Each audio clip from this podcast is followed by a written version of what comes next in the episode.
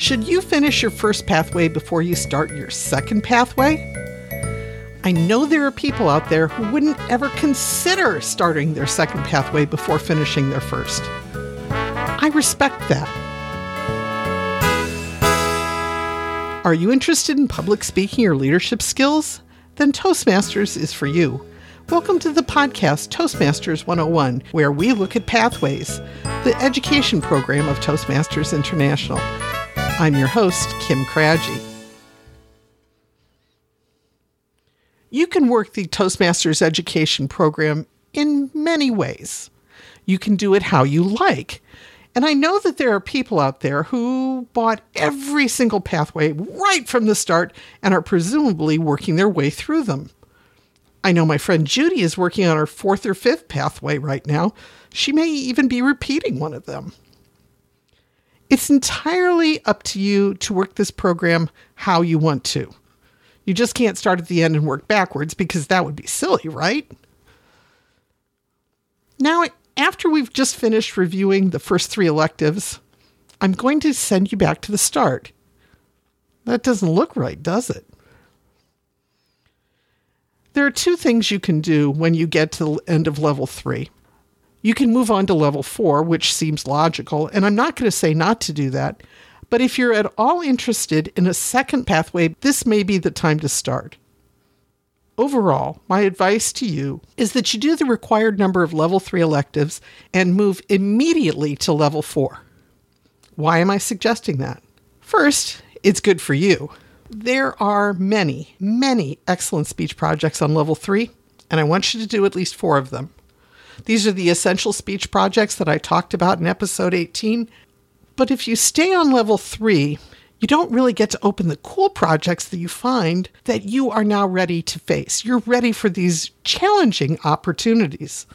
The drawback to level four, if you want to call it that, is that they're long projects.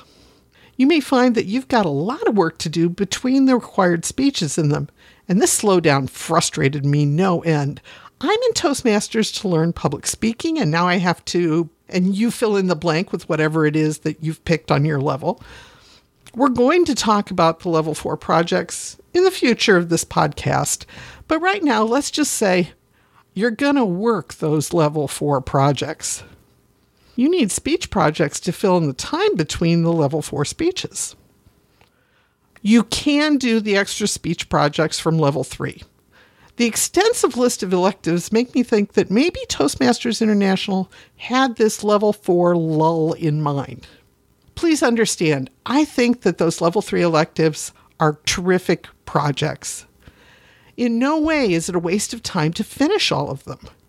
If you look back at the Competent Communicator Manual, many of those level three projects are the same ones that used to be in the Competent Communicator Manual. They're important, you need to master them. Moving on to level four brings you some challenges to start putting together the pieces of public speaking and leadership up till now, you've gotten to work on different parts speech skills like vocal variety and body language, or some basic introduction to leadership such as time management or successful collaboration. We say that you work at your own pace in Toastmasters, and that's absolutely true. But the step from level 3 to level 4 is more on the order of a catapult than it is a slight rise. But you're ready for it. You can do it. Go for it. The second reason I say you should go on to level four is it's good for your club. Every club is challenged with the Distinguished Club program. It's essentially a metric to determine how successful the club is in supporting the members. One of those metrics is the completion of education awards by the members. Level 4 has several interesting options, and I think your club should hear about them on a regular basis.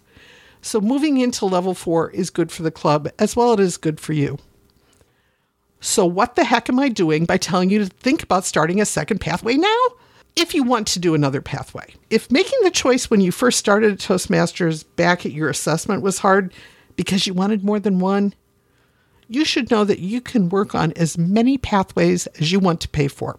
If you want to work on speech specific pathways like presentation mastery, but add in a leadership component, you can pick up the leadership development at the same time.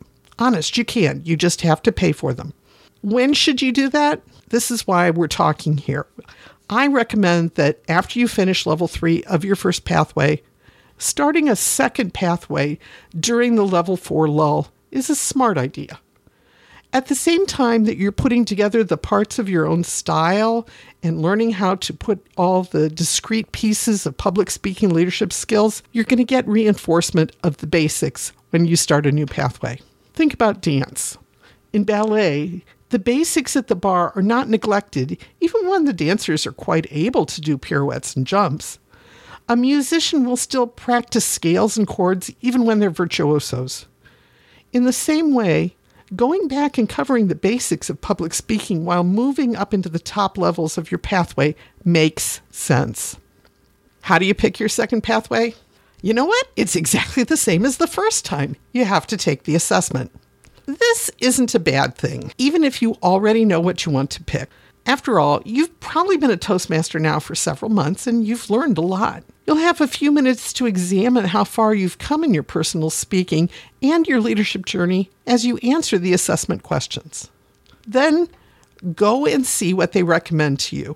It's very possible that what you want is in the first three options they give you, but as we talked about back in episode two, you can ignore their recommendations and click on the option to see all the pathways and select from that list.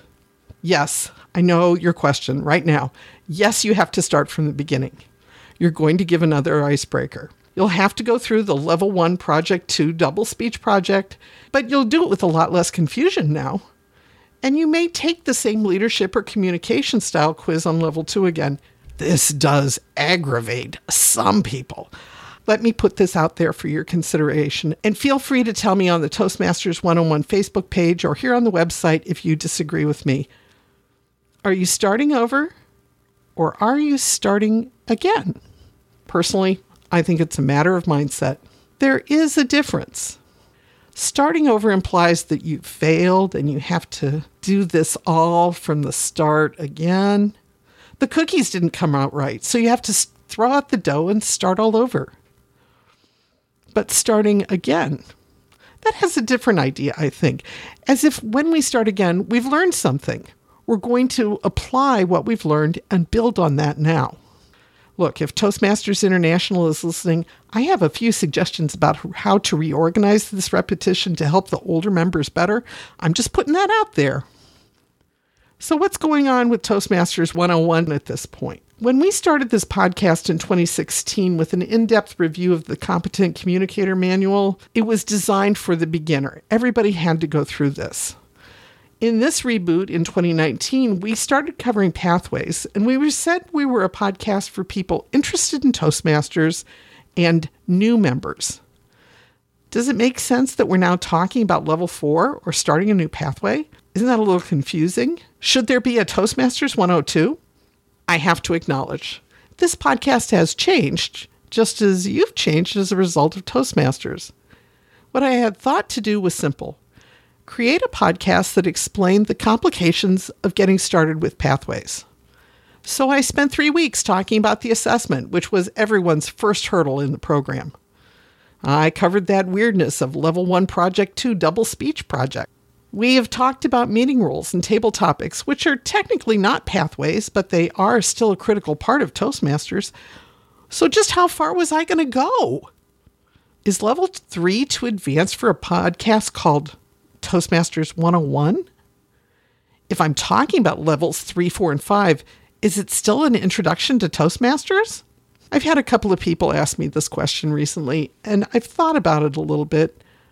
I think that this is still an introduction to pathways, but how much more can I say about the assessment? If you're looking for more information about it, you can go to the earlier podcasts and listen to them. And until Toastmasters International decides to change up things, the steps in the program will be the same. So, what should I cover? I guess I could mention that finally, the pop up problem has been solved. As of July 2019, the project training and instructions don't appear in a pop up window, but open in a new tab. That is fantastic! I hear angels. This has been one of the biggest complaints about the program, and I am so glad to see Toastmasters International respond in a positive way. I am still waiting for Daniel Rex's promise to open the windows and let us see all the Pathways projects more fully.